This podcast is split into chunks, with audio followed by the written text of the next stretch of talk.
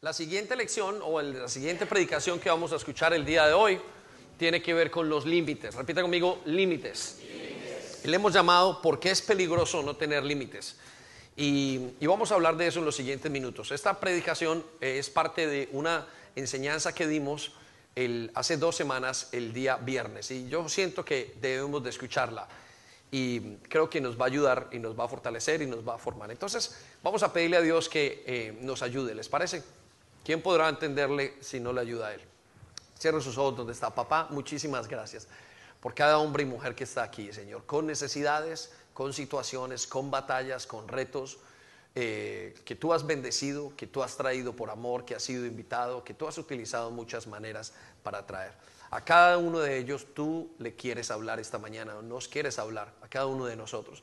Y yo te pido, Señor, que tú nos enseñes, que seamos fáciles de aprender o de enseñar, que sea muy fácil y sencilla tu palabra. Señor, hazlo tan sencillo que un niño pueda atenderlo, pero también de la misma manera te pido que nos ayudes a recordarlo y nos ayudes a aplicarlo. Muchas gracias, papá. Habla el corazón, inclusive si duele, Señor, en el nombre de Jesús. Amén, amén. Muy bien. Tome asiento y me encanta verlos. ¿Por qué es peligroso no tener límites? Y quiero darle nueve puntos acerca de por qué es peligroso no tener límites y vamos a hablar de ellos. Pero antes de que pasemos a esos puntos, quiero em, llevarlo un poquito a entender el, el contexto de los límites. No tener límites en la vida es una de las características principales de una persona que no es responsable. Es decir, la irresponsabilidad tiene que ver con no tener límites. Quiero que piensen eso. No tener límites en la vida eh, es sinónimo también de inmadurez. De hecho, cuando nosotros tenemos nuestros hijos y la razón por la cual tenemos que estar con ellos tan pendientes es porque ellos no tienen límites. Muchos no tienen límites de horarios, muchos no tienen límites de ciertas cosas en su vida. Y es una de las razones eh, por las cuales eh, la sociedad está como está. De hecho, si usted se pregunta por qué vamos a este ritmo de decadencia, es porque hace mucho rato dejamos de poner los límites. El mundo dejó de hacer lo que tenía que hacer y, el mundo está haciendo ahora lo que le parece. Parece que no hay nada que lo detiene, no hay límites. Entonces, los límites tienen una característica que nos dan seguridad, los límites muestran nuestra madurez eh, y los límites en la vida cristiana son un sinónimo de obediencia. Repita conmigo, obediencia.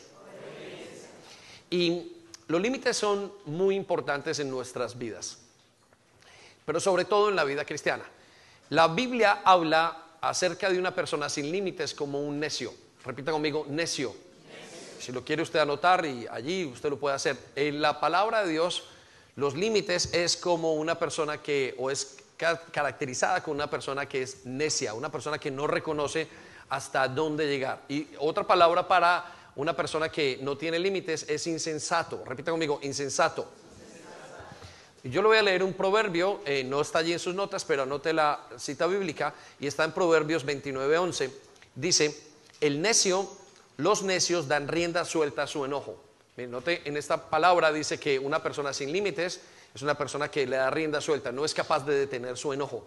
Entonces, cuando estamos enojados, cuando no sabemos eh, qué hacer, no sabemos cómo, eh, eh, no sabemos detener eh, lo que hacemos y no sabemos parar, eh, la Biblia nos dice que somos necios. Pero los sabios calladamente lo controlan. Entonces, la Biblia habla de necios y de sabios. Y podríamos decir que la Biblia habla de gente con límites y sin límites. ¿sí? Eh, podríamos decir eso. Ahora, ¿qué significa no tener límites? En, en pocas palabras, según lo que estamos diciendo. No tener límites no es el simple hecho de pasar una regla em, o, o no parquear, y no estoy hablando de eso, no estoy hablando de la velocidad de un carro cuando tiene que ir a 80 y va a 90, ¿no? Estoy hablando más bien de una actitud, ¿sí? De una actitud del corazón. Y esa es una actitud que usted tiene y que la iglesia, y hoy me gustaría que comenzáramos a cultivar. Y es una actitud que tiene que salir desde nuestro interior. Si usted quiere caminar ahora con Dios, quiero que sepa que tiene que comenzar a cultivar el amor a los límites. Y no pensar que los límites son otras cosas diferentes. ¿sí? La Biblia dice que en algún tiempo, y creo que este es el tiempo, le llamarán malo a lo bueno y bueno a lo malo. Es decir, llamarán a los límites y a lo que Dios ha hecho como algo malo. Y, por eso, cuando usted quizás piensa en la palabra límite, lo que se le viene a la mente es limitaciones, quizás que le cohiban, eh, reglas, es quizás que eh, entender que usted no, no, no cohibición de la libertad y muchas cosas. De hecho, a los jóvenes, cuando usted le piensa en los jóvenes y les dice límites, dice, no, no, no, no, no, no, no voy a poder ser lo que tengo que ser. Entonces, los límites para el mundo son malos pero quiero que sepa que para Dios son muy buenos. Los límites son muy importantes para su vida. Los límites son importantes para su familia, para su educación, los límites son importantes para su sanidad emocional. De hecho, quiero que sepa esto, y si quiere anotarlo está muy bien. Las veces que usted ha tenido una dificultad en su vida, es decir, en las que usted ha sido herido, es porque alguien ha pasado sobre los límites y usted quedó herido en eso. Y, piense en el contexto que se le viene a la mente. Ahora, eh, los límites son buenos para Dios y, no quieren restringir. Al contrario, los límites nos quieren proteger.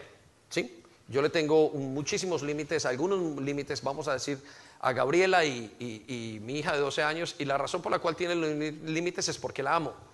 Si no la amara, la dejaría hacer lo que le diera la gana, pero eh, se heriría muchísimo. Al final, eh, quedaría en, un tipo de, una mujer sin Dios y sin ley.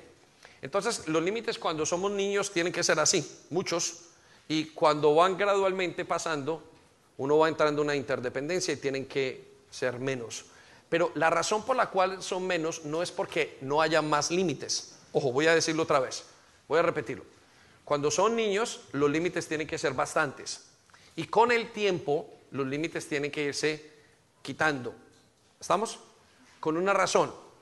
Ellos mismos van poniendo los límites. ¿Estamos? Entonces usted se ha dado cuenta que usted entre más adulto y si hay un joven, una persona madura en esto que te entienda es porque sabe hasta dónde está su límite. Usted sabe hasta dónde puede llegar y eso es un sinónimo de madurez. Entonces con esto en mente voy a llevarlo a nueve verdades acerca de los límites que son importantes. ¿sí? Si quiere apagar su teléfono, lo recomendamos, así no, no recibimos ninguna llamada y mensaje. Aprovechelo, hay un botoncito aquí a la izquierda. Muy bien. Muy bien, con eso en mente allí, no se preocupe. Ok, voy a llevarle entonces la primera verdad. Y la primera verdad es que el éxito en la vida cristiana viene por tener límites. El éxito en la vida cristiana viene por tener límites. ¿sí? Y esto es muy, muy importante. No son los estudios, no es eh, el, conocimiento teológico que usted tenga, no es cuántas veces haya leído la Biblia, no es cuántas veces haya servido, cuántos años, no es si usted es hijo de pastor, no es si usted lleva muchos años en la iglesia. En realidad, el éxito ahora, si usted quiere saber, si usted quiere tener éxito en este caminar con Cristo, tiene que saber que son los límites. Los límites van conectados con la obediencia. Y, el, Señor nos dice en Proverbios 1.7, usted lo tiene allí en sus notas, Vaya conmigo, dice acerca del gran límite, el límite principal, el límite madre. Dice, el principio de la sabiduría es el temor de Jehová. Repita conmigo, el principio, más fuerte, el principio de la sabiduría es el temor a Jehová. Ok, y quiero que circule la palabra el temor de Jehová. Entonces, una persona que teme a Dios y que tiene el límite con Dios es una persona que es usualmente confiable. ¿Estamos? Una persona que no tiene límites no confía en ella. Es una persona peligrosa. Si quiere anotarlo, es peligroso. Y quiero decirle esto, usted y yo somos peligrosos cuando no respetamos los límites. Usted es un esposo peligroso si no respeta los límites sexuales en su vida. Muy peligroso es para su familia. Puede llevar una catástrofe. Si usted tiene problemas con el alcohol, esposo o esposa, usted es muy peligroso para su familia. Joven, usted que consume drogas, usted es muy peligroso. En cualquier momento puede hacer una locura o es muy peligroso aún para su familia. Y ya vamos a hablar por qué. Una persona que no cuida y no tiene límites en la vida, aún cristiana, que no tiene límites, es muy peligrosa. Por eso es tan importante esto. Y ese primer concepto de límite viene de temer a Dios.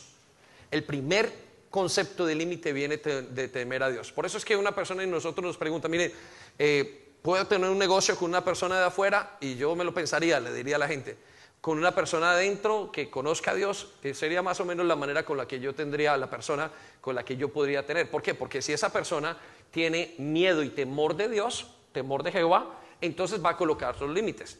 Pero una persona de afuera, yo no sé qué límites va a tener. Su Dios, su fe marca los límites.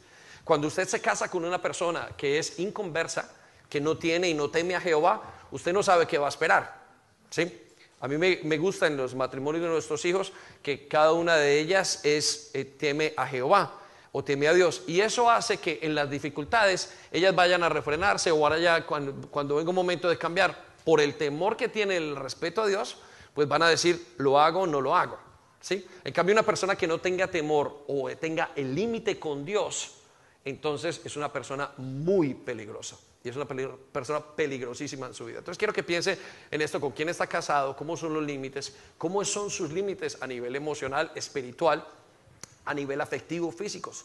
Y los está respetando o no. Si no, usted es una persona o somos unas personas peligrosas. Ahora note lo que dice la siguiente parte del versículo. Los insensatos, repita conmigo, los insensatos desprecian la sabiduría y la enseñanza. Y quiero que circule, los insensatos desprecian. Y entre comillas, la sabiduría y la enseñanza son límites.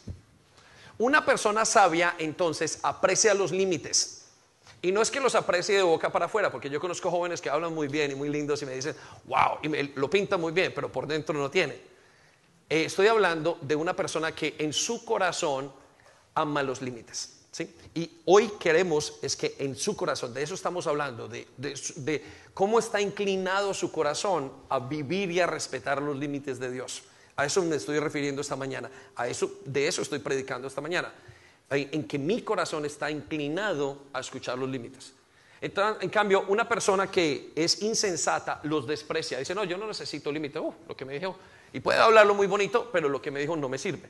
Eso es una persona que es insensata. Entonces le pregunto, ¿es insensato usted? ¿Está en el grupo o está en el grupo de los sabios? ¿Está temiendo a Jehová? Y usted cada tiempo dice, uy, yo no puedo hacer esto porque Dios está aquí, ¿no? Vaya conmigo a Proverbios 25, 28, lo tiene en sus notas.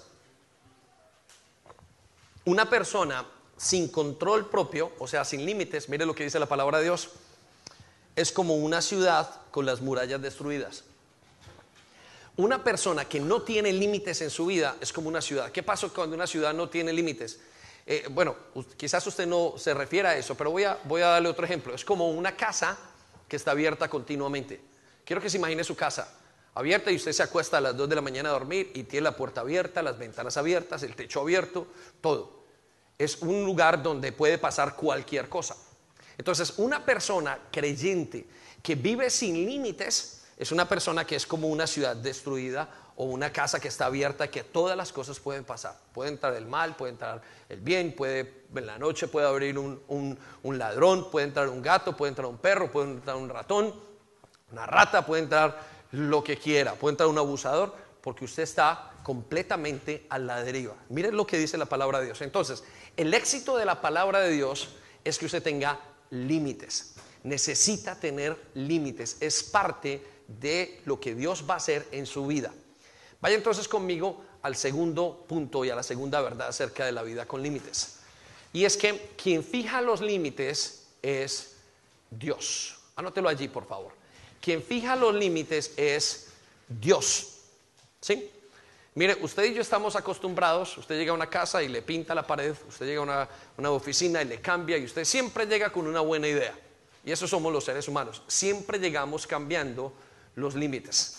Pero con Dios no es así. Quiero que sepa y entre ahorita pensando, Señor, ahora que quiero caminar contigo, que quiero que mi familia venga, que mis hijos vengan, necesito llevar mi familia, pero con tus límites, porque tú eres el que los pone. Entonces Dios es el que dice y el que pone las leyes, el que quita, el que pone al ser humano, es el que da todas las cosas. Vaya conmigo a Éxodo 23, versículo 31.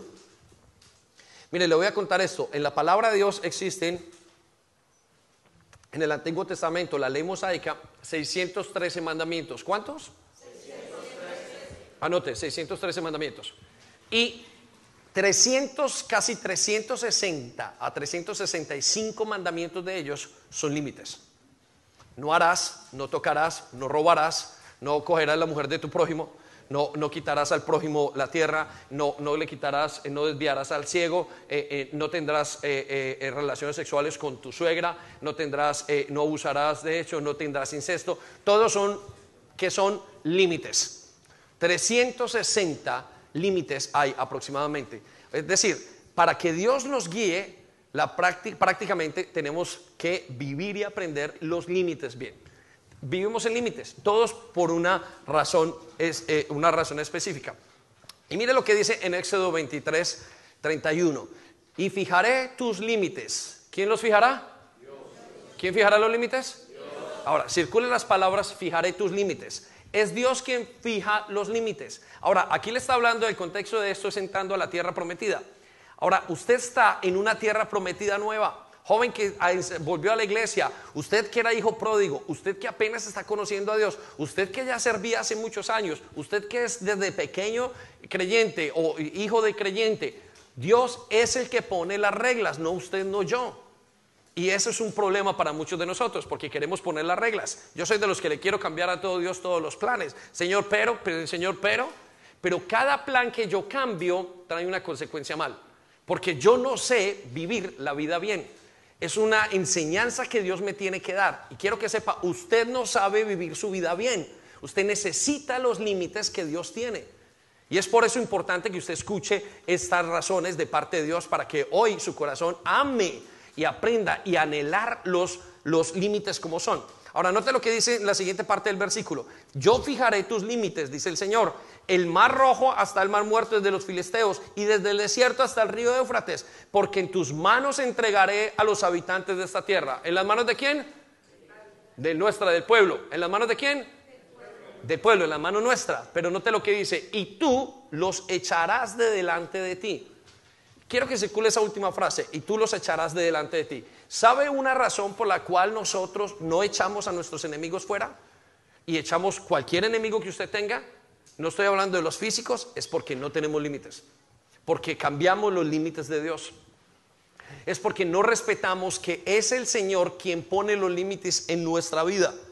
Y eso es el gran problema en las cuales nosotros estamos ahorita enfrentando. Y si usted pone a echar cable para atrás y pone a recibir y quiere decir, ¿dónde es que tengo tanto dolor y tantas dificultades? Es porque usted no ha respetado los límites en su vida, los límites que Dios le ha puesto. Por eso hoy tenemos que volver a los límites. Ahora, eh, existe un dicho que dice, Satanás no le importa cuando cantas. Y, y es una verdad, a Satanás no le importa que usted esté cantando aquí, a Satanás no le importa cuando ora, a Satanás no le importa cuando usted viene a la iglesia, a Satanás no le importa si usted está leyendo la palabra de Dios. Pero dice el dicho que Satanás tiembla, escuche, tiembla cuando usted obedece. Obedecer es mantener los límites. A él no le importa porque usted está enredado en su religión. Usted viene y dice por aquí, viene con los niños en la mañana y viene con su esposa, con su esposo, y usted se hace el que vive la vida cristiana, normal. Yo también he estado allí. Pero cuando usted no vive por esos límites en su vida interna diariamente, a Satanás no le importa.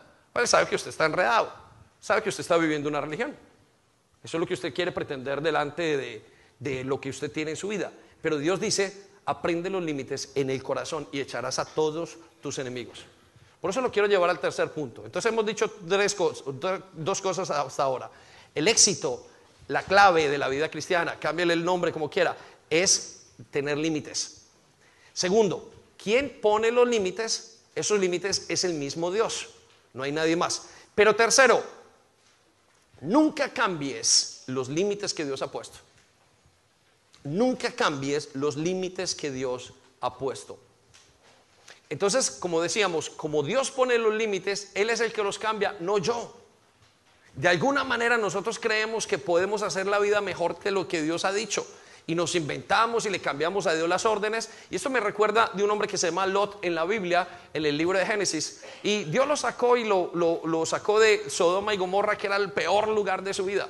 Y lo sacó de ese lugar y cuando lo saca de ese lugar, a su mujer la iban a violar a sus hijas y el hombre había quedado pero súper mal precisamente porque no había respetado los límites. Ahorita vamos a ver por codicioso.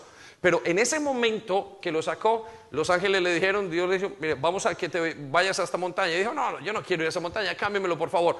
Lo cambiaron para otra parte. Aquí no estoy tampoco bien. Siempre estamos cambiándole los límites a Dios. Y quiero que piensen esto muy profundamente. Dios nos ha dado los límites, por ejemplo, la pena de muerte. Y la gente dice, no, que porque pobrecitos, Dios, ¿cómo va a dar la pena de muerte? ¿Sabe que quien instituyó la pena de muerte es Dios, no? Si nosotros tuviéramos la pena de muerte al día de hoy, esto sería otra cosa. Ay, pastor, usted es muy duro. No, no, no. Vaya, revise los países que la tienen. Vaya, revise los lugares que la tienen. Pero nosotros queremos cambiar los límites. Ay, por favor, pastor, coloque, cambiemos los límites. Bueno, listo. Eh, Dios instituyó el matrimonio. ¿Qué queremos hacer nosotros? Cambiar los límites. No, Señor, queremos tener sexo antes del matrimonio. Entonces yo también puedo acostarme con mi esposa, yo también puedo acostarme con mi novia. ¿Por qué? Porque yo quiero vivir los límites cuando yo los quiera. Dios dice, es hasta acá, a partir de que te casas. Y el hombre dice, yo lo muevo. Luego dice el hombre, Dios instituyó el sexo entre hombre, el sexo biológico, el hombre es hombre, mujer es mujer. ¿Y qué tenemos ahora? Hemos cambiado vuelta los límites. ¿Qué límites tenemos ahora? Pues lo que quiera, el género, escoja su sexo, usted vea, usted quiera, quiera ser hombre, quiera ser mujer, quiera ser lesbiano, quiera ser homosexual, quiera ser pedófilo, quiera ser travesti, quiera ser lo que usted quiera. Usted pone los límites. Y nos preguntamos por qué nuestros hijos se están perdiendo. Y escuche gente, jóvenes, ustedes que no quieren tener límites ahora, su futuro es ese. ¿Por qué? Porque lo que nosotros estamos luchando ahora es muy diferente de lo que ustedes van a luchar. Ustedes van a ver una, generación con menos límites. Y muchos de ustedes están peleando, mamá, ¿por qué me pones? Papá, ¿por qué me pones límites? Y comienzan a llorar internamente y lo que están diciendo es, no quiero límites. Y ese es el peor error. Y los padres no estamos poniendo límites. La palabra de Dios dice, va, dabar a tus hijos, disciplínalos. Y usted le cambia la orden a Dios y dice, que se siente cinco minutos ese nene. Y ese nene sentado cinco minutos en esa silla o en las escaleras de su casa no está aprendiendo la lección de los límites de su vida. Por eso es que cuando grandes son adictos a las drogas, por eso es que cuando grandes tienen y, toman decisiones que son sin límites, porque no hemos aprendido como padres a amar esos límites. Muchos de esos límites son importantes y van a ser cruciales en su vida. Vamos a Deuteronomios capítulo 19, versículo 14, para entender esto un poco más allá. De hecho, eh, el, libro de Isaías 26, 15 no lo tiene allí, solo se lo digo, Él es quien cambia los límites. Es Dios quien cambia los límites, no usted y no yo. Y por lo que a usted le pueden doler los límites, pero necesita ponerlos. Vaya conmigo entonces a Deuteronomio 19, 14 para que entendamos esto. Cuando entres a la tierra que el Señor tu Dios te da, ¿a dónde? ¿Cuál es esa tierra? La tierra prometida. ¿Cuál es esa tierra? En esta tierra que usted está entrando, en este momento, en esta nueva tierra, en esta nueva manera de vivir, en esta nueva manera de entender la vida, en esta nueva manera, manera de entender el contexto espiritual, en esta vida espiritual, en nuestra nueva vida que Dios nos está dando, escucha lo que dice, no cambies los límites. No cambies los límites. Necesito que resalte esas palabras. No cambies los límites. Joven, no cambies más los límites de tu vida. Mujer, no cambie más los límites de su matrimonio.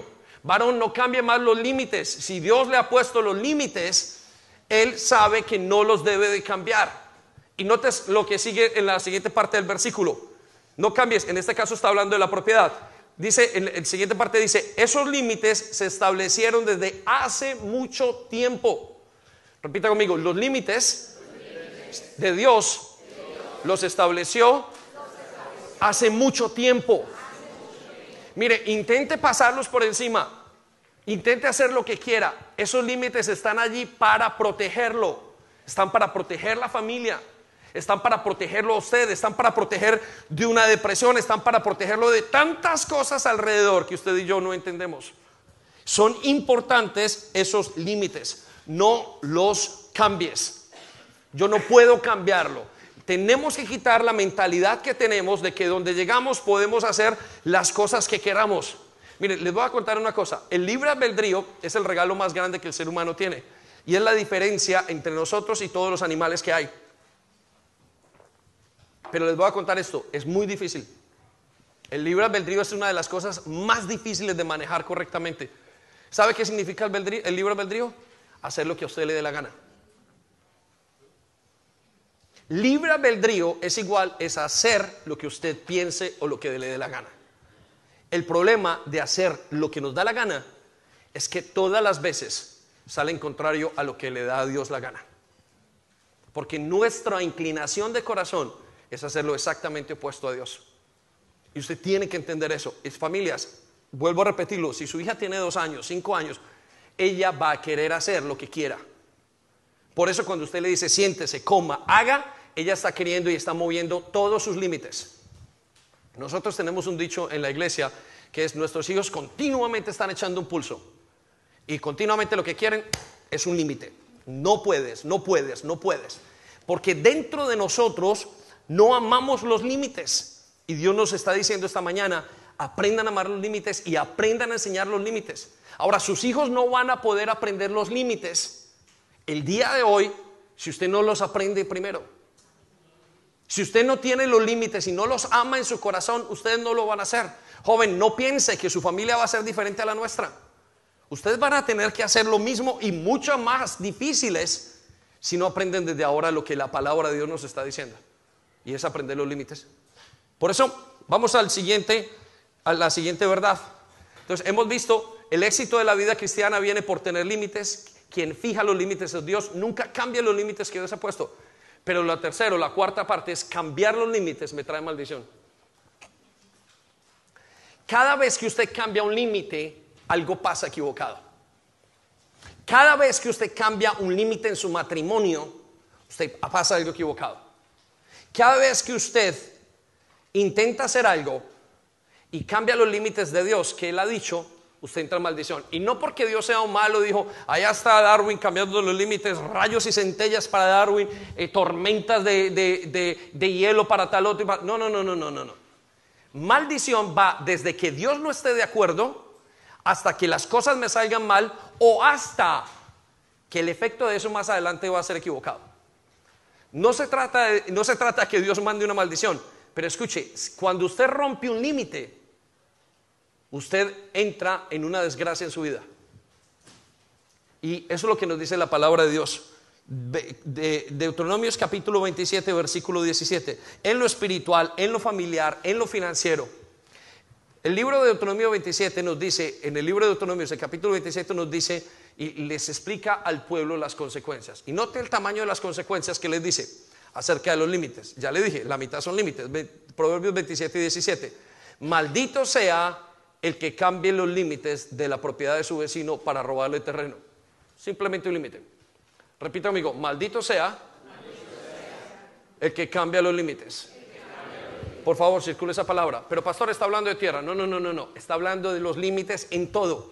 Iglesia, Dios le ha colocado límites como papá, como esposo, como esposa, como hijo, como creyente, como patrón, como empleado en su sexualidad, en sus emociones, en su manera de gastar el dinero, en todo. La Biblia, toda la vida está hecha de límites. Y son importantes porque delimitan para protegernos.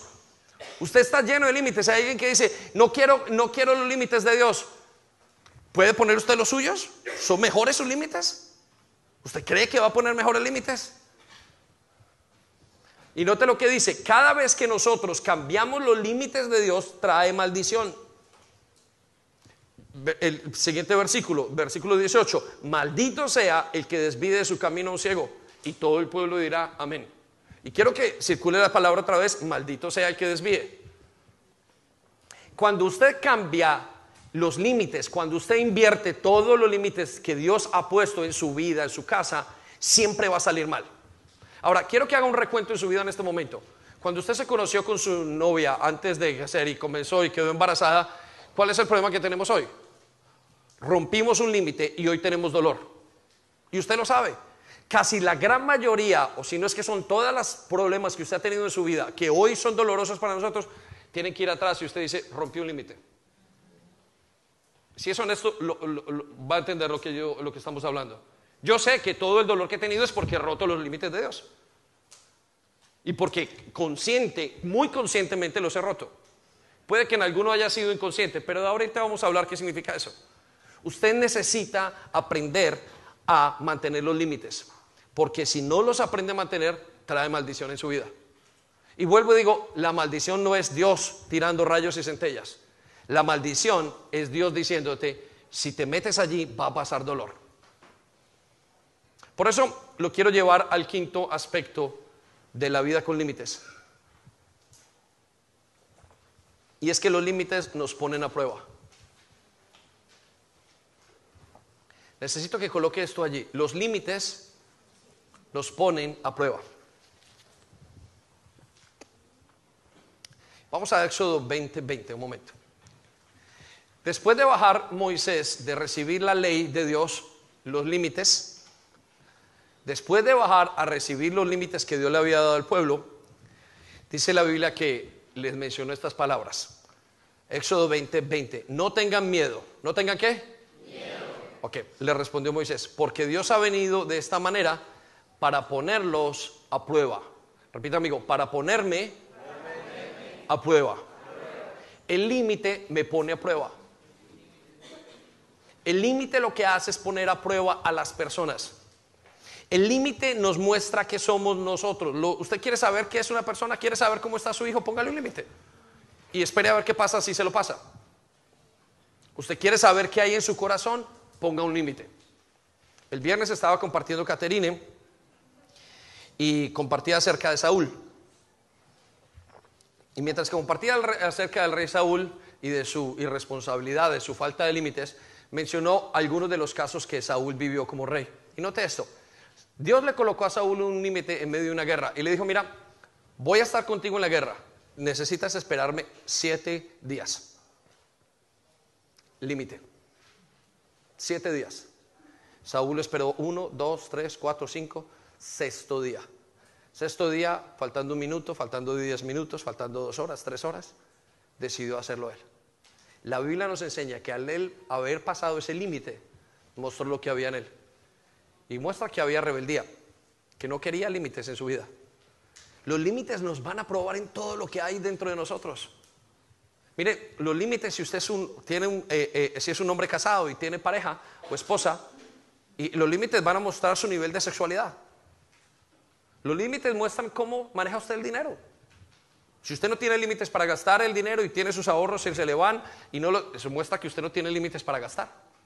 Los límites en su hogar muestran el respeto a su esposo o a su esposa. Los límites muestran qué tan bien educados están sus hijos. Sus límites para hablar en contra de quien quiera hablar demuestra cuáles son los límites que usted tiene en su corazón. No debes de hablar de esa manera. Y Dios quiere que usted y yo amemos los límites, mucho más en la vida cristiana. Entonces demostró que Saúl, lo que Saúl tenía en su corazón. Note lo que sigue en la siguiente parte del versículo. Y para que su temor hacia él les impida pecar. Nosotros tenemos límites para no pecar. Son importantísimos, son los que nos hacen no pecar, no, entrar en esa situación. Hay cosas en las que usted no debe entrar porque usted sabe que tiene límites. Y le voy a contar algo acerca de los límites. Los límites no solamente lo que está escrito. Los límites es algo que usted tiene que saber en su corazón. Si yo tengo problemas con el alcohol, Dios no necesita mandarme una palabra para decirme que tengo problemas con el alcohol. Ya me lo está diciendo a mi corazón. Y lo que yo tengo que hacer es refrenar y decir, tengo un límite, no puedo tomar alcohol. Y muchos de esos límites solamente usted lo sabe. Yo conozco los límites que Dios me ha puesto, muchos de ellos. Algunos no los recuerdo. Pero algunos de los que recuerdo dijo, yo no puedo hacer esto porque donde haga esto, hay una consecuencia en mi vida. Y los conozco y todos tenemos límites. Por eso es que cuando estamos en grupo algo pasa y uno voltea a mirar, nadie sabe lo que pasa, pero uno en su corazón dice, mm, yo sé por qué están diciendo eso. Puede que la gente alrededor no lo sepa, pero usted sí lo sabe, porque los límites están puestos en su corazón y están puestos por Dios. Miren, el caso del rey Saúl es un caso muy, muy común. Son las personas que demuestran con los límites que no son confiables. Ponga el límite que sea.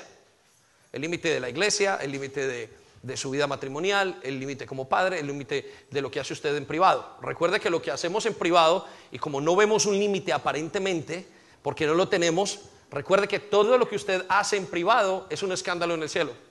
Usted puede pecar aquí, nadie lo ve metiéndose al internet, estaba usted solo en su habitación, no había nadie y de repente lo que usted hace aquí es un escándalo en el cielo.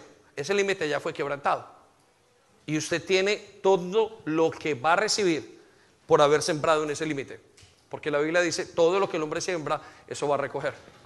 Por eso los límites son tan importantes. Ahora, está el caso de Saúl en la palabra de Dios, pero también está el caso de David. Y me impresiona el caso de David Mire, quiero, explicar esto, hacer una pausa en esto.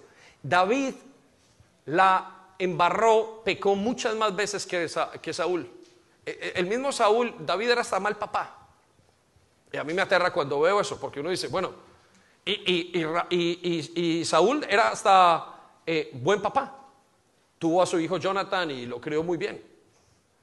Pero note, en el caso de David, tenía temor a los límites. Y en el Salmo 51.4, usted no lo tiene allí, pero note la cita bíblica. David cada vez que pecaba decía, contra ti, contra ti, contra ti, solo contra ti he pecado. ¿Sabe? Una persona que es temerosa y que ama y es temerosa de romper los límites. Y no estoy hablando, vuelvo y digo, de, aquello que hacemos conduciendo de, de una palabra de esto, sino los límites en su corazón. Entiende, contra ti, contra ti he pecado. Es Dios que me ha colocado este límite. ¿Usted sabe por qué uno no se revela contra la autoridad? Cuando es creyente, no porque no tenga argumentos. Usted no se revela contra la autoridad cuando es creyente, no porque no tenga argumentos. Usted no se revela, sino porque hay un límite. Está el caso en el libro de Hechos del apóstol Pablo, que lo cogen en medio de unas circunstancias, él está predicando la palabra de Dios y vienen y lo traen a juicio y lo golpean. Y él voltea y le dice a la persona que lo manda a golpear, tumba blanqueada, ¿por qué me estás golpeando? Como quien dice, ¿usted quién es para golpearme? Y el hombre que le dice, cuidado que le estás hablando a sumo sacerdote, tanto amaba Pablo y tanto sabía los límites de Dios que dijo, tienes toda la razón, la palabra de Dios dice, no alzarás la voz contra tu autoridad.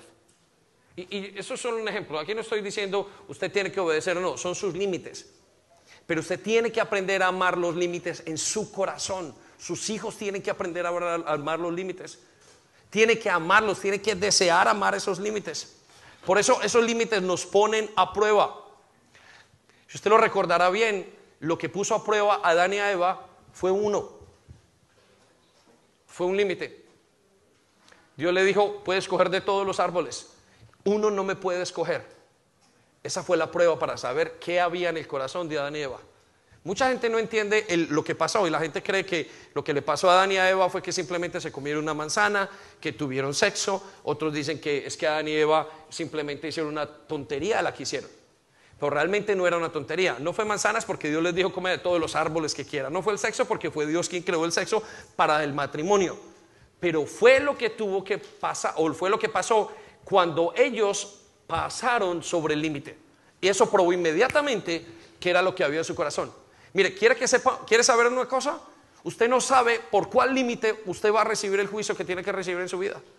Y le coloco un ejemplo. Yo tengo una hija, 12 años, y ella hace, eh, a veces yo la tengo que regañar pero la tengo que regañar o porque no se lavó los dientes, o porque no hizo la cama, o porque contestó mal, o porque vino tarde, o porque se levantó y no colocó su alarma. Usted póngalo, pero usted sabe que hay uno, hay un límite que usted no puede quebrar. El problema es que son muchos. Por eso es que solamente el corazón inclinado a amar los límites es el que nos mantiene bien delante de Dios. Cuando usted tiene un hijo y la hija está bien y sus límites están bien y se le olvidó la cama, yo no, yo sé que ella, esa es una chica que quiere mantener los límites y que quiere respetar, entonces no hay ningún problema. Pero cuando usted no quiere respetar los límites, usted es peligroso y tiene que recibir vara por todas partes, porque la maldición viene por no respetar los límites. Yo no sé si me estoy haciendo entender. Amén. ¿Sí? Ok, vaya conmigo entonces al al sexta, la sexta verdad acerca de los límites. Cuando usted y yo somos tentados, somos tentados para romper los límites. Escuche, necesito que esto lo tenga supremamente claro. Cuando usted y yo somos tentados, somos tentados para romper los límites que tenemos. El hombre que es casado y tiene una debilidad con las mujeres es tentado para que rompas el límite que tiene que hacer. El hombre que tiene problemas con el alcohol es tentado para que rompa eso. Satanás lo sabe, el que tiene problemas con la mentira siempre va a tener una situación donde mentir. El que tiene problemas con el chisme siempre va a tener alguien de qué hablar. ¿Por qué? Porque el límite está directamente, perdón, la tentación está directamente enfocada o direccionada o está apuntando a sus límites. Por eso, si usted no aprende a vivir los límites que Dios le da, usted va a fallar en todas las tentaciones. Entonces usted no va a poder, ¿por qué? Porque usted no va a poder responder ante las situaciones que tiene, porque todas son enfocadas a sus límites. Y vaya conmigo a lo que pasó en Génesis capítulo 3, versículo 11. Entonces, la raíz de todas las tentaciones, dice Santiago, es la concupiscencia. La concupiscencia es codicia, anótelo allí. La concupiscencia es codicia, quiere decir tener todo lo que no debo. Por eso nosotros somos tentados en las cosas que no queremos tener límites. Qué casualidad. Aquel que consume drogas, solamente él se encuentra drogas en la calle.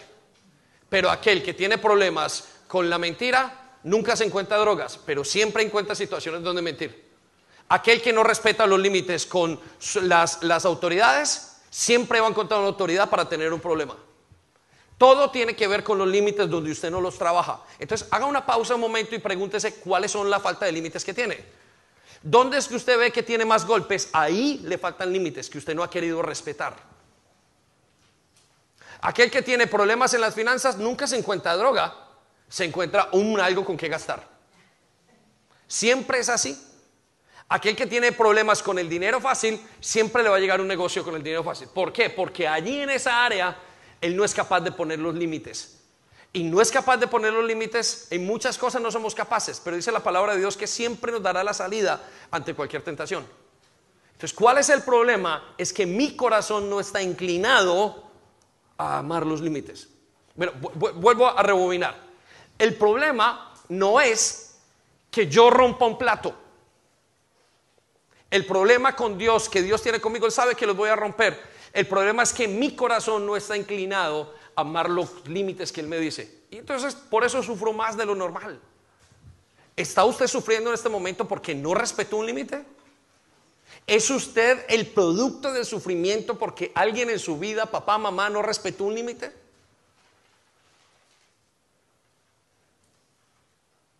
Deténgase a pensar en eso. ¿Son sus hijos están sufriendo porque usted no respeta los límites?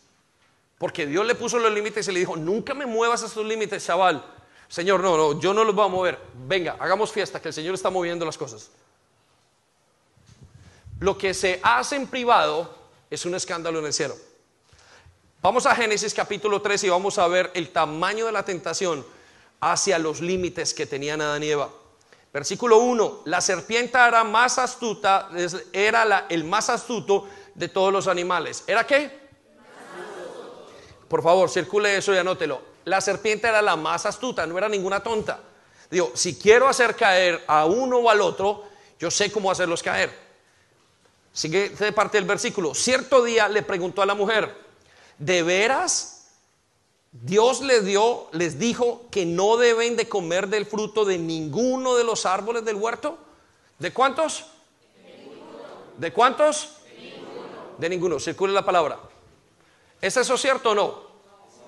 No es cierto, es mentira. ¿Qué le dijo? De todo árbol podían comer. Note el nivel de tentación y hacia dónde va dirigida la tentación. Cuando nosotros somos tentados en nuestros límites, siempre hay una mentira. Eh, lo vuelvo a repetir. Mire, cuando una persona va a cometer un crimen y a robar, dice, cometo el crimen y piensa, no me van a coger. Tenemos que apagar. Si no apagamos, Escuche, cuando eh, hacemos esto, cuando una persona va a cometer un crimen, dice, no me van a coger. Si me cogen, me les escapo. Si me cogen y no me les escapo, me llevan ante el juez. Cuando me lleven ante el juez, le echo una trola y lo enredo y no me encuentra culpable. Si me cogen, si me llevan ante el juez, y me encuentran culpable y me meten a la cárcel, dice la persona, me escapo de la cárcel. Siempre estamos pensando que nosotros podemos pasar sobre los límites. Mira, cuando usted piensa en un límite, no pasa nada, solamente es una imagen, solamente es una mirada, solamente es un chat, solamente es una cosita, nadie me va a pillar. ¿Sabe que usted no lo pillan casi siempre a la primera o a la segunda? Usted nunca cae, no hay una persona que caiga de un día para otro. Ustedes y yo caemos en nuestras tentaciones con el tiempo, porque hemos pensado, no es verdad lo que Dios dice, no necesito límites. Todas las veces que usted ha caído en todo lo que haya caído, es porque usted pensó que no necesitaba límites. Haga un recuento rápido de su mente. Ah, yo puedo tener relaciones con ella. Mira, nadie nos ve, estamos en la universidad. Vámonos a vivir juntos. De repente, embarazada. Ah, no pasa nada, no hay ningún problema. De repente, en drogas. Este es mi tiempo. Yo puedo controlar la droga. De repente, esquizofrenia. Yo puedo mantener una relación fuera del matrimonio. De repente, pillado y todo se acabó.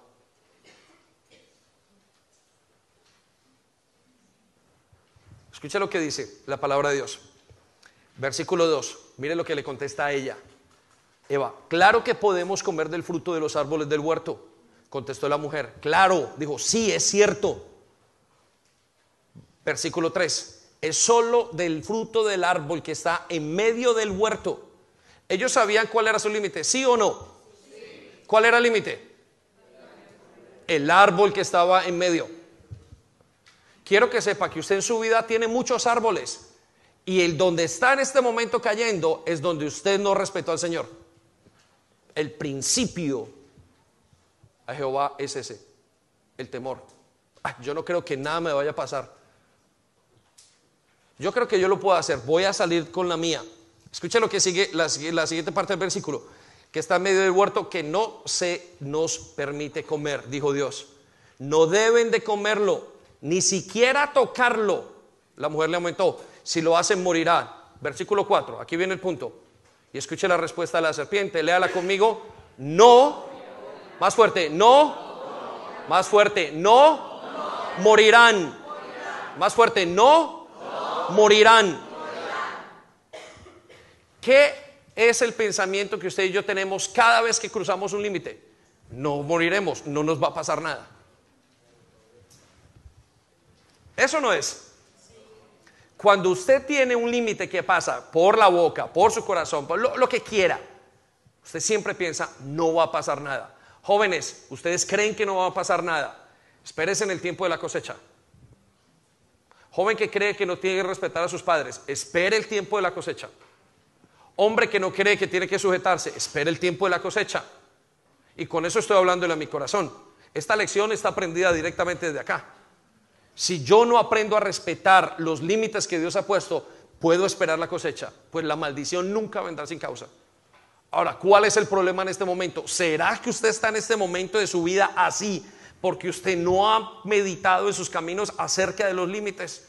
Hoy es el día que usted tiene que aprender a arrepentirse y decirle, Señor, ayúdame a amar tus límites. Inclina mi corazón a tus límites. Y le estoy diciendo, no es que usted no los pueda mantener todos, no los va a mantener, pero su corazón tiene que amar lo que Dios ama, los límites que Él ama. Vaya conmigo entonces a la raíz, al séptimo punto, y a la raíz de los límites. Perdón, la raíz de la falta de límites ya anótelo allí, la raíz de la falta de límites, esa palabra está mal escrita allí, la falta es, la raíz de la falta de límites es la codicia y la insensatez.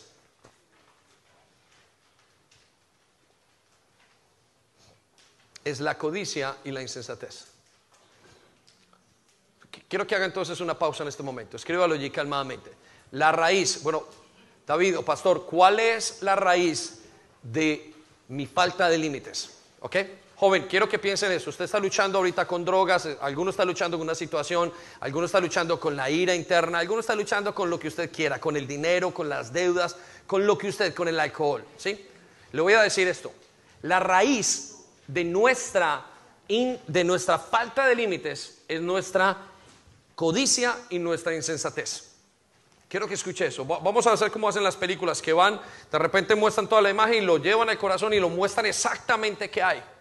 Si nos vamos atrás de su problema de falta de límites, por qué perdió su matrimonio, por qué perdió su mujer, por qué perdió el trabajo, por qué ya no tiene eh, eh, eh, savings, por qué sigue peleando con su esposo, por qué sus hijos no se levantan, por qué tanta, todo eso que se ha pasado a través de no pasar y de no mantener los límites, usted va a llegar a la raíz y siempre es la codicia y la insensatez. Siempre es la codicia y la insensatez. Y quiero que vaya al Proverbios capítulo 23, versículo 1 y 3. Y escuche esto. Este es el versículo, el, este es el pasaje de la sensatez. Por años me ha dado vueltas este pasaje. Y quiero que sepa esto y quiero llevarlo al contexto. ¿sí? Entonces dijimos, es la codicia y la insensatez. Voy a comenzar con la, con la insensatez. ¿Qué es la insensatez? La insensatez es no es ser capaz de ver los límites. Una persona insensata es lo que llaman en un ejemplo, cuando una persona va a pasar una calle, una, una gran vía, una avenida, y hay carros. El insensato hace esto, pum, pum, le pegan, lo golpean por parte y parte, cae muerto, cae mal. Es inconsciente, eh, siempre quiere vivir su vida insensatamente. Eso es una persona insensata, que no, que no mira, que no mide. Y esa es una de las raíces más fuertes que tenemos en nuestros problemas de límites. Somos insensatos. No nos importa pasar y que nos golpeen. La persona sensata, antes de cruzar la calle, mira, pasa, pasa, se devuelve, pasa, continúa. La insensatez que usted y yo tenemos en el corazón es la que nos lleva a vivir sin límites.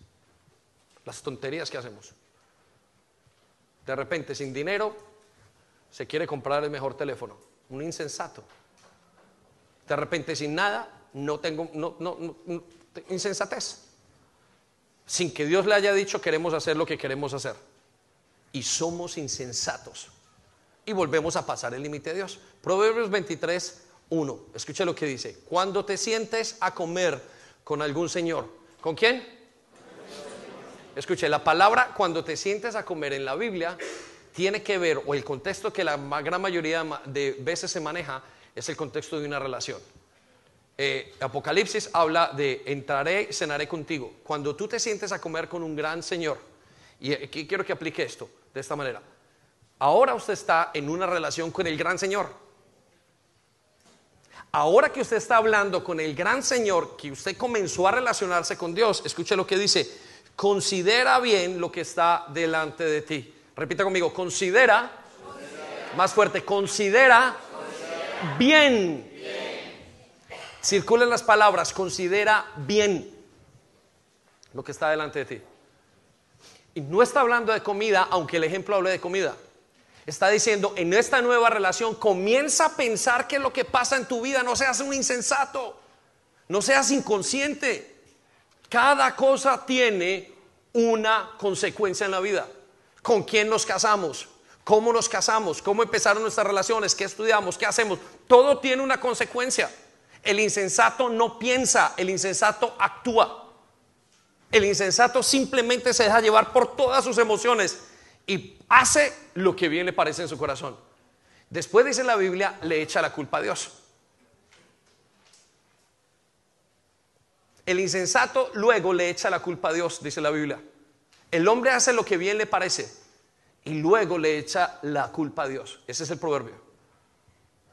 Ahora, pero ¿dónde está la raíz? En su falta de sensatez. No todo lo que usted piensa es correcto. No todo lo que sentimos es correcto. No todo lo que yo quiero es bueno. Pero como soy un hombre que no respeta los límites, entonces no me importa, doy rienda suelta a lo que quiero. Le hablo a mi mujer como quiero, le digo lo que quiero. Y después le estoy diciendo por qué no quiero, por qué no me trata así, por qué la relación no va bien, qué es lo que me pasa. Le hablo a los hijos como quiero, hago lo actúo como quiero. Y hoy recojo todo lo que tengo que recoger. Ahora, la siguiente parte de la raíz está en el versículo 3. No codicies sus manjares delicados, porque es pan engañoso. Repita conmigo, no codicies porque es pan engañoso. Quiero que circulen las palabras, no codicies, porque es pan engañoso. Mire, todas las veces que usted y yo hemos hecho cualquier cosa es porque nos faltaron límites, la inmadurez que tenemos, la necedad que tenemos es precisamente ahora con el Señor, pero la que nos aprieta más, la que nos lleva y la que nos deleita más es la codicia. ¿Qué es la codicia? Quiero todo lo que veo. Yo creo que yo puedo tener eso. Y no me importa. Y no me importa si hago un mal negocio, no me importa si cómo lo hago, no importa, no me importan las consecuencias, porque mi codicia me está diciendo, ten, ten, ten, ten, coge todo lo que sea. Hijo, no te vayas a meter con esa mujer, ten todo lo que sea. Es que yo la quiero, mamá, dijo Sansón. Y no hagas esto, es que yo quiero, es que yo también puedo vivir la vida, dicen los jóvenes. ¿Y usted cree que hoy a los 40 años no ha podido dejar una adicción de 20 o 25 años y hoy está en su matrimonio diciendo, ¿cómo hago yo para lidiar con mis hijos cuando me salgan marihuaneros?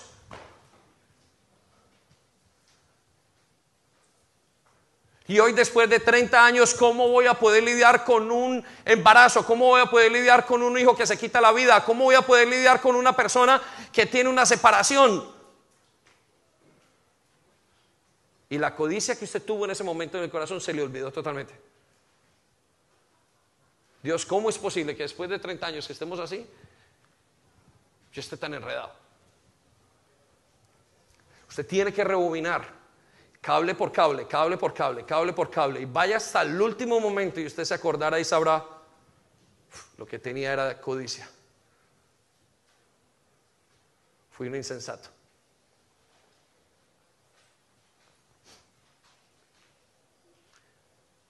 lo que tenía codicia fue un insensato. Todos mis análisis me llevan a mí a eso. Aún más en la vida cristiana. Vaya conmigo al siguiente punto. Y es el octavo. La consecuencia de vivir sin límites, la raíz, escúchelo, en el punto anterior dijimos la raíz de los límites es la codicia y la insensatez. Pero la consecuencia de vivir sin límites es la derrota y la vergüenza. Es la derrota y la vergüenza.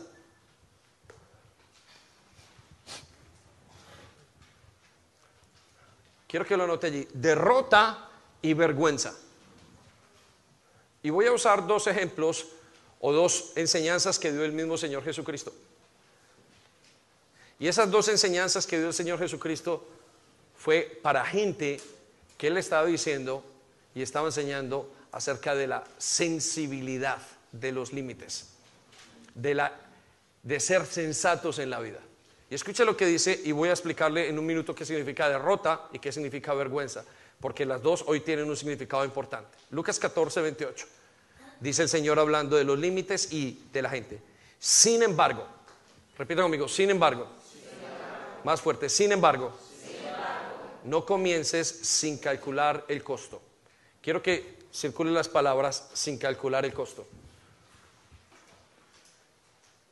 Dios, el mismo Señor Jesucristo les está diciendo a aquellos que siguen, a aquella gente, dijo, mire, van a seguir conmigo, necesitan aprender a ser sensatos. Dejen de ser insensatos en todo lo que hacen. No comiencen algo sin calcular, sin ser conscientes de lo que van a hacer.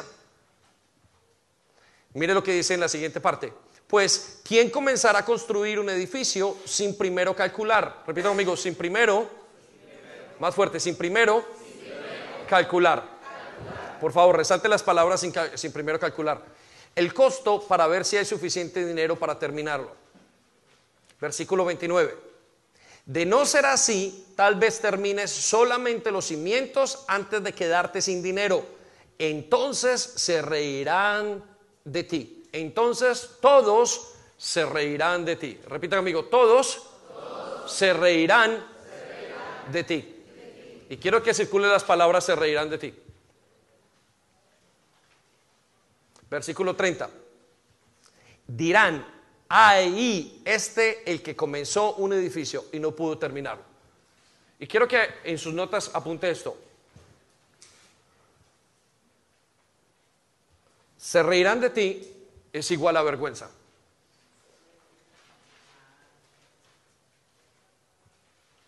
Quiero llevarlo a que piensen esto. El Señor no nos está hablando de que si una persona fue insensata y perdió su trabajo, perdió sus savings, perdió lo que tenía, perdió a sus hijos, no, es que no le está diciendo es que se van a reír de ti. Muchos de nosotros vamos a poner a llorar. Y, les digo una cosa, no hay nada más, no hay un sufrimiento más grande que ver a sus hijos mal. Por varias razones. La primera es porque deberían estar bien. Y uno dice, ¿cómo le ayudamos? Y nos duele muchísimo, como si fueran nosotros, porque los nuestros también han pasado por lo mismo. Pero ¿a qué se refiere el Señor con tendrán vergüenza? Con, se reirán, a vergüenza. Y la vergüenza siempre es dolor. Quiero que anote allí, vergüenza igual a dolor.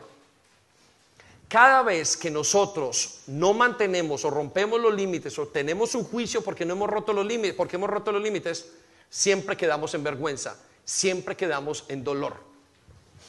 Cuando un matrimonio se acaba, ¿qué queda? Vergüenza y dolor. Y no estoy hablando de la vergüenza de los demás, estoy hablando del dolor interno. Cuando usted rompe los límites, la primera consecuencia es el dolor. Miren, yo encuentro gente en la prisión diciéndome, no sé qué hago aquí. Ay, cómo me duelen estos días y se atormentan. Encuentro gente, hijos de gente que lo hizo mal por alguna razón y ellos tienen el dolor de sus padres. Encuentro gente que me dice después de haber perdido un matrimonio y me dijo, esa era la mujer que yo más quise en el mundo. Todo termina cuando, es cuando hay insensatez en vergüenza, o sea, todo termina en dolor. Y revise, Todas las cosas que le han pasado en su vida, ¿a dónde terminaron? Con un gran dolor. No fui a la universidad por insensato, me quedé bebiendo con mis amigos en la calle.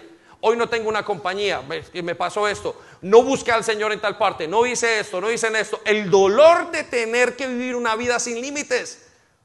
Y puede que usted en este momento no crea en su sexualidad, en sus finanzas, en todo, que usted no tiene que tener límites. Nos hablamos en 10 años. Y usted volverá diciéndome, pastor, ¿por qué no puse los límites? Porque su lucha es esa misma lucha que nosotros hemos vivido. Todo termina en dolor. Por eso sabemos que las consecuencias de vivir sin límites es la vergüenza y el dolor. Y la siguiente consecuencia es la derrota. Vaya conmigo al versículo 31. Y son las palabras del mismo Señor Jesús que dicen, ¿o qué rey entraría en guerra con otro, rey sin primero sentarse. Repita amigo, sin primero sentarse con sus consejeros. Repita amigo, sentarse con sus consejeros para evaluar. Quiero que circulen las palabras. Evaluar. Palabras, sentarse primero con sus consejeros para evaluar. Escuche lo que dice en la siguiente parte. Si su ejército de 10 mil puede vencer a los 20 mil soldados que marchan contra él. Y aquí le quiero decir esto. La segundo aspecto, el segundo aspecto que el Señor Jesús resalta en este versículo es la derrota. Si tú no mides tus consecuencias, vas a terminar derrotado. Ahora, la gran mayoría de nosotros derrotado significa triste, abatido. No, no, no, no, no. ¿Sabe qué significa derrotado? Costo. Toda derrota cuesta dinero, tiempo y esfuerzo. ¿Cuánto cuesta levantar un muchacho después de un hogar que ha sido mal levantado o se divorciaron sus padres? Cuesta tiempo, cuesta energía, cuesta esfuerzo. Todas las luchas, las dos consecuencias de la insensatez son dolor y costo. Dolor y un precio. Dolor y precio. Cuando usted ha perdido toda su fortuna, ¿qué ha hecho? Porque se la ha bebido por todas las cosas que ha pasado. ¿Qué le cuesta? Dolor y cuesta otra vez tengo que levantarme otra vez. Y muchas veces la gente no se levanta de eso que puede levantarse por su insensatez. Por eso los límites son importantes, dice Dios. No creas que el día de mañana a los 60 años, cuando estés solo, te puedes levantar. ¿Con qué? Y usted dice, sentarme, ya no puedo luchar, estoy ya muy viejo. Si tuviera 20 años, lo haría otra cosa. Si no me hubiera dejado llevar por la insensatez de mi corazón, hoy sería otra cosa. Padres necesitan colocar límites a sus hijos, necesitamos colocar límites. Y puede que usted no lo sea perfecto, porque Dios no está calificando cuántos límites pone, Dios está mirando y probando su deseo, su inclinación por colocar límites en su vida. Él sabe que vamos a fallar, pero Él quiere inclinen su oído a que coloquen los límites en su vida. Siempre va a terminar dos cosas, dolor y derrota. Tiene que ver el dolor y el fracaso económico. Luego hay solamente un gran esfuerzo por conseguir las cosas. Y usted sabe qué significa eso. El que está soltero, el que está divorciado lo sabe. El que perdió el trabajo lo sabe. Y tiene dolor y sabe cuánto le cuesta volver a hacer lo que una vez perdió. Y usted repite sus palabras y dice, si no hubiera sido insensato, si no hubiera codiciado lo que no debía haber codiciado. Vaya lección nos está dando el Señor esta mañana, ¿no? Vaya con nosotros al, la última eh, verdad acerca de los límites. La única manera de salir de límites o de vivir por límites es cuando trabajo la codicia y el afán. Pastor, ya me dijo todas las cosas, ya entiendo o no sé si entiendo porque la verdad esto toma mucho tiempo y creo que a veces yo me siento como si estuvieran pañales en este asunto. Pero como Dios no me está pidiendo que sea el 10 en todo ni el religioso perfecto, Dios me está pidiendo que mi corazón sea inclinado nomás. Es una gran verdad que he entendido hoy. Dios no me está pidiendo que yo sea perfecto, o me está pidiendo que sea perfecto, que es decir, maduro. Lo que me está pidiendo es que mi corazón se incline a Él. Entonces quiero darle las dos maneras en cómo salir de una vida sin límites. Usted necesita hoy salir de esta situación en la que está. Hoy necesita salir y decir, ¿cómo puedo hacerlo? Y la respuesta está en la misma palabra de Dios, trabajando la codicia y el afán. Miren, la gran mayoría de pecados en la Biblia comenzaron por la codicia y por el afán. Adán, Eva, Moisés, David codiciaron y pasaron todos los límites. Abraham, Saúl, Pedro se afanaron. Todos hicieron que los límites se rompieran por no haber esperado y por no dejar de codiciar. Y realmente no hay una fórmula mágica para salir de esto.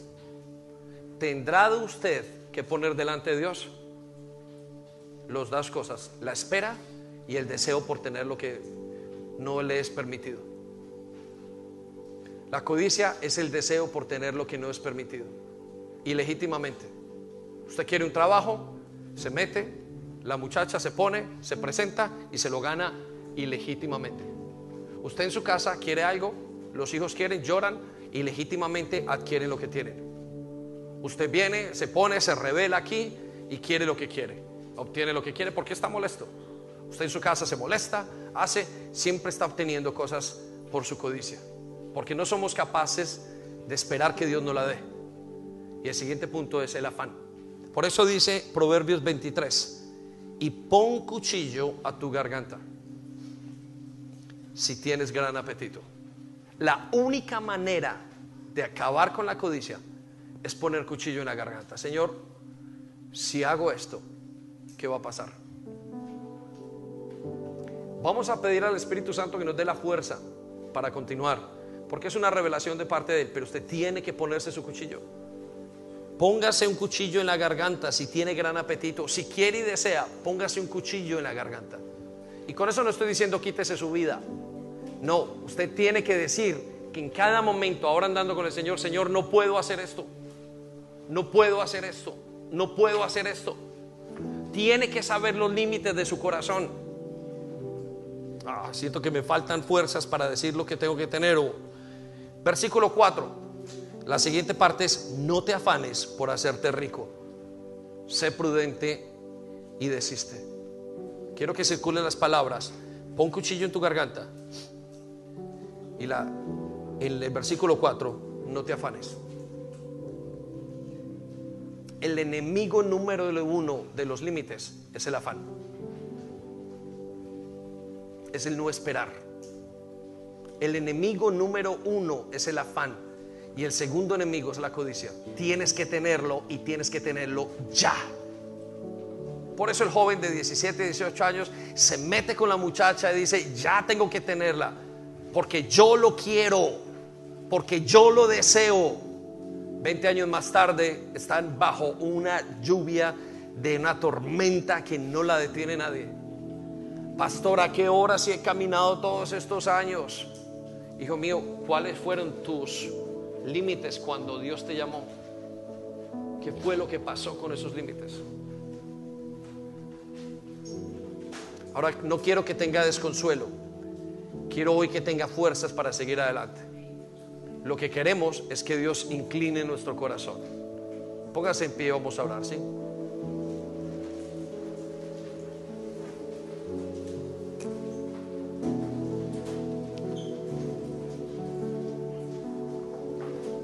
Medite lo que estamos hablando. Unos momentos, por favor, ¿sí? Unos momentos, solo piano. Y unos momentos, ¿sí?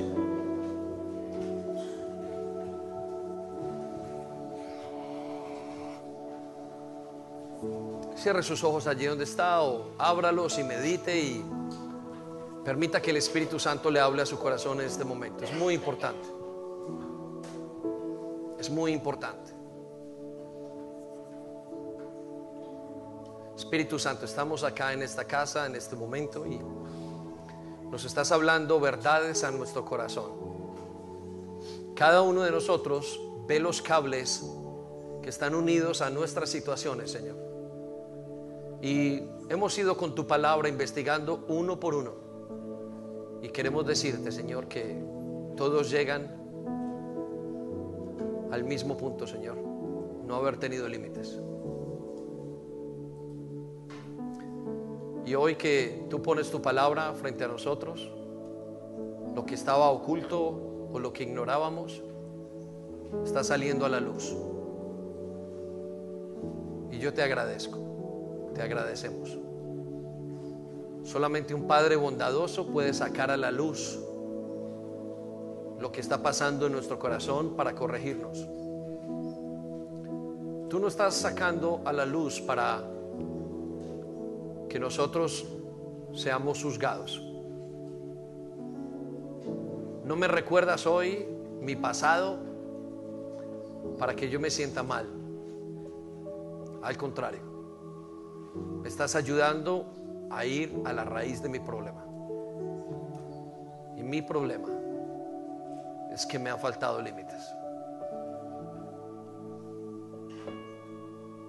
Y hoy lo quiero aceptar. Faltado vivir por límites en mi casa, en mi hogar, en mis hijos. Y por eso he tenido dolor y me ha costado tanto. Pero hoy vengo a ti y vengo a pedirte perdón, porque tú pusiste los límites. Y vengo a pedirte perdón, porque el primer límite que debería tener es mi temor a ti, y no lo he tenido. Y por eso he pecado muchas veces, al decir, al actuar, al no respetar. Y te pido perdón esta mañana, donde tu palabra me está encontrando. Perdóname, Señor. Y te pido, te pido que arregles, que me ayudes a restaurar todo la consecuencia, Señor, de lo que ha pasado en mi vida. Ayúdame a restaurar. He perdido familia, he perdido hogares, he perdido confianza en mí mismo, he perdido mi relación contigo, he perdido finanzas, he perdido tiempo, he perdido salud, he perdido amigos, he perdido fama y credibilidad, he perdido buen nombre, he perdido bendiciones haberte tenido en cuenta. Y yo lo sé, yo lo sé, Señor. Pero mi insensatez, Señor, ha llegado hasta tu trono. Y hoy te quiero pedir perdón. Límpiame y perdóname. Quiero confesar mi pecado delante de ti. Quiero aprender a odiar mi comportamiento. Quiero aborrecer esta característica de insensatez y necedad de no respetar los límites. No porque me lo dicen solamente, sino porque tú eres mi Dios. Y solo puede funcionar mi relación contigo si yo respeto quién eres tú. Te pedimos perdón por los hijos que no respetan las autoridades y los límites. Te pedimos perdón por los padres que no enseñan a respetar. Te pedimos perdón por los hogares. Te pedimos perdón esta mañana por nuestro comportamiento y te pedimos que restaures. Y ahora, Señor, mientras que te pedimos perdón, queremos pedirte que nuestro corazón se incline a ti. Señor, quiero reconocer que en mi interior no me gustan los límites, que peleo contra ellos, que los malinterpreto. Pero hoy quiero decirte, por favor, Señor, pedirte que me inclines el corazón.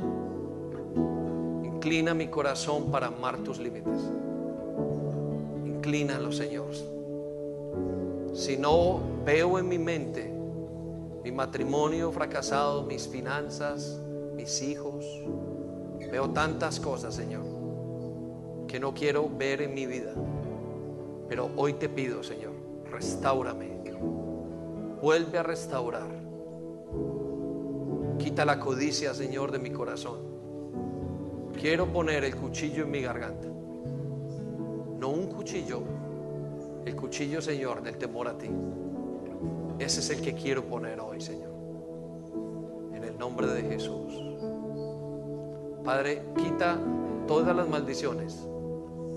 Señor, que tus hijos hoy hayan pensado o hayan vivido en el nombre de Jesús. Yo te pido que sobre nosotros quites la mano que está en nuestra contra. Señor, entrénanos como iglesia a tener un corazón que ame los límites, aún los límites más internos con los que más lucho, porque yo sé que tengo límites que no quiero respetar internamente. Hoy vuélveme a ti, Señor, en el nombre de Jesús en el nombre de Jesús. Tú me allí donde está, por favor.